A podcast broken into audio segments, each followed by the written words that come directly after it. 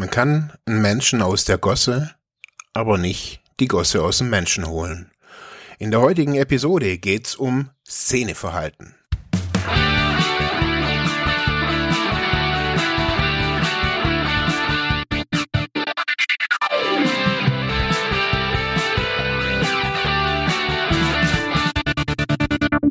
Hallo und herzlich willkommen hier beim Podcast Freiheit ohne Druck. Mein Name ist Marc Hasselbach und schön, dass ihr wieder oder vielleicht auch zum ersten Mal eingeschaltet habt. In der heutigen Episode geht's um Szeneverhalten. Auf jeden Fall mal so rein vom Impuls her soll es um dieses Thema gehen.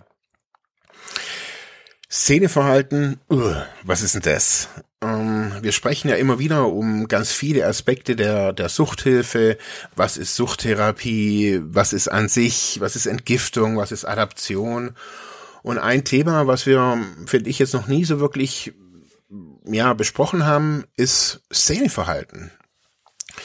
Wenn wir uns entscheiden als, ähm, ja, als suchterfahrene Menschen, zu sagen, okay, hey, ich brauche eine Therapie, ich möchte aufhören, dann weiß man eigentlich ja gar nicht, was, was da so auf einen, auf einen zukommt.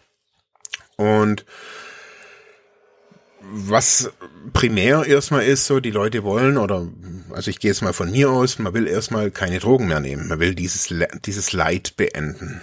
Und das man selber spürt.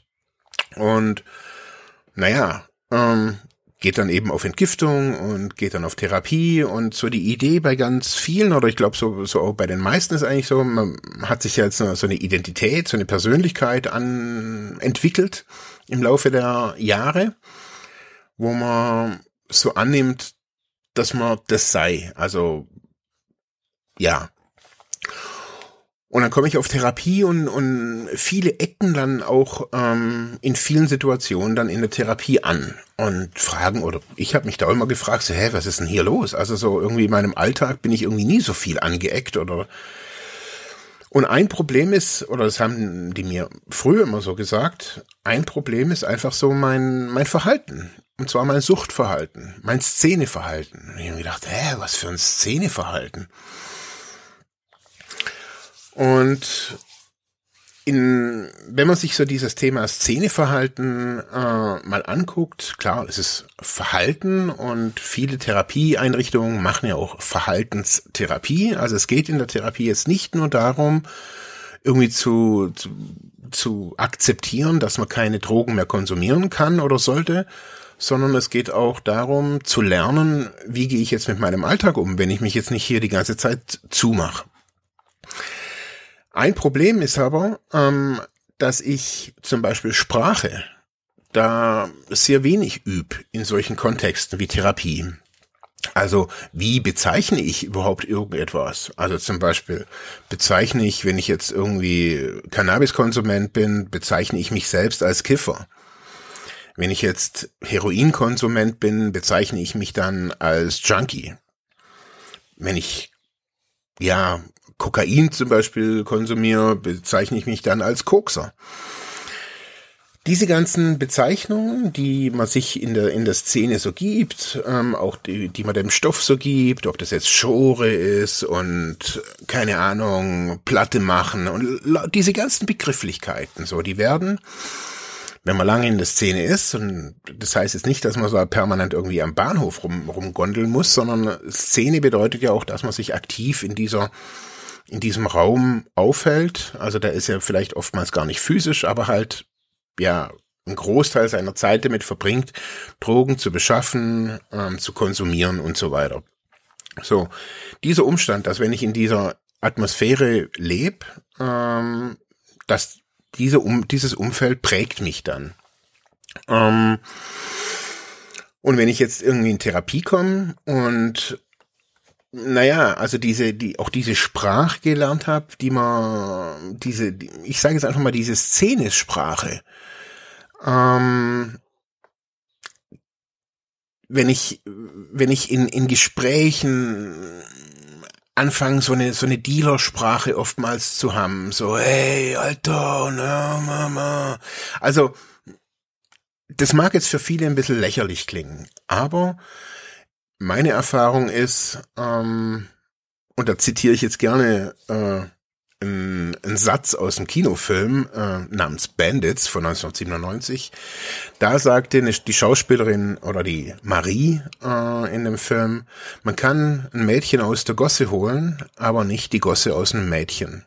Und dieser Satz schon, ja, 97 habe ich den gehört, ähm, geht mir bis heute nach, weil, weil ich merke, dass es stimmt. Und wenn ich jetzt heute so in, in die ja, in die öffentlichkeitswirksame Suchthilfelandschaft guck, da merke ich so, dass ich ganz viel Szene vorfinde.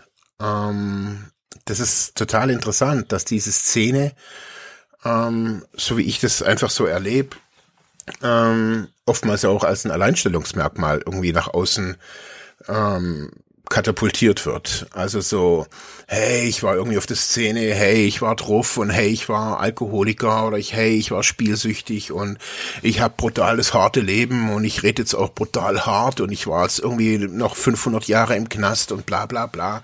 Das sind alles, das ist alles natürlich faktisch richtig. Ähm, aber was ich einfach erlebe, ist Szene.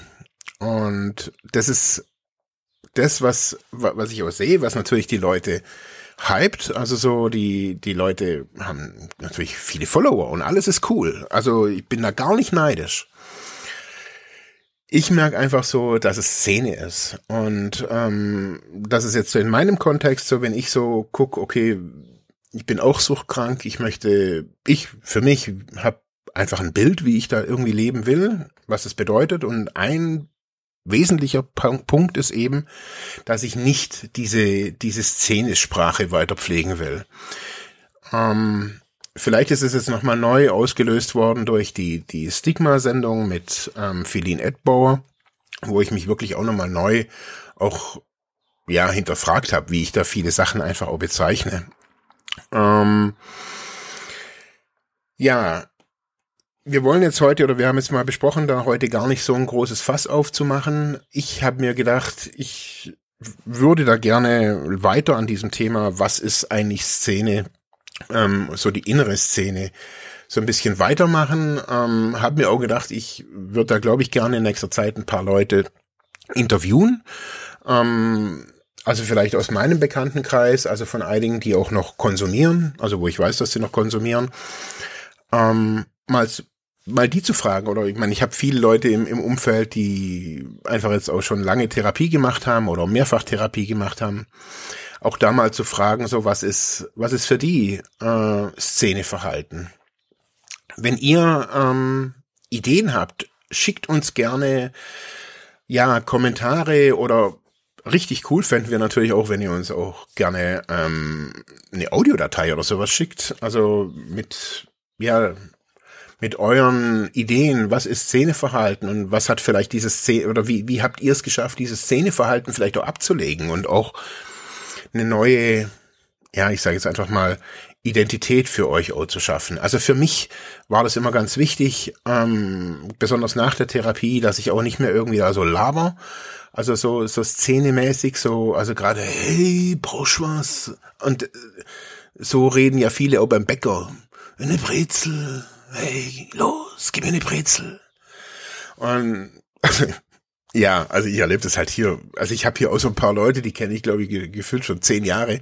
Und immer wenn ich die beim Einkaufen sehe, denke ich mir, Alter, du kaufst hier irgendwie keinen Stoff. Also das ist einfach nur eine Brezel. Ähm, ja, wie gesagt, wenn ihr Impulse habt, was für euch Szeneverhalten ist, würde ich mich oder wir uns natürlich sehr freuen, wenn, ins, wenn ihr da uns was schickt.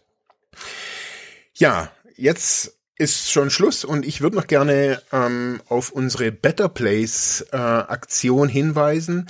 Der Podcast, auch wenn er von einem großen Träger ist, ähm, ist natürlich jetzt nicht in irgendeinem Haushaltsplan oder Budget oder sonst irgendwas drin und wir würden gerne den Podcast A weiter bestehen haben und natürlich auch ausbauen. Also gerade die Livestreams haben ähm, ja erreichen viele, kriegen wir auch viele Rückmeldungen. Dann aber auch die, gerade die Selbsthilfefolgen ähm, würden wir gerne auch ausbauen vom Format her. Ja, und wenn ihr da Lust habt oder wenn ihr sagt, hey, wir unterstützen euch, würden wir uns wirklich sehr, sehr, sehr freuen, wenn da, also wir haben uns jetzt, wir haben uns schon drei Spenden und wir haben uns schon tierisch gefreut über die drei Spenden und ja, danke. Ja, das war's und wir hören uns nächste Woche wieder. Tschüss.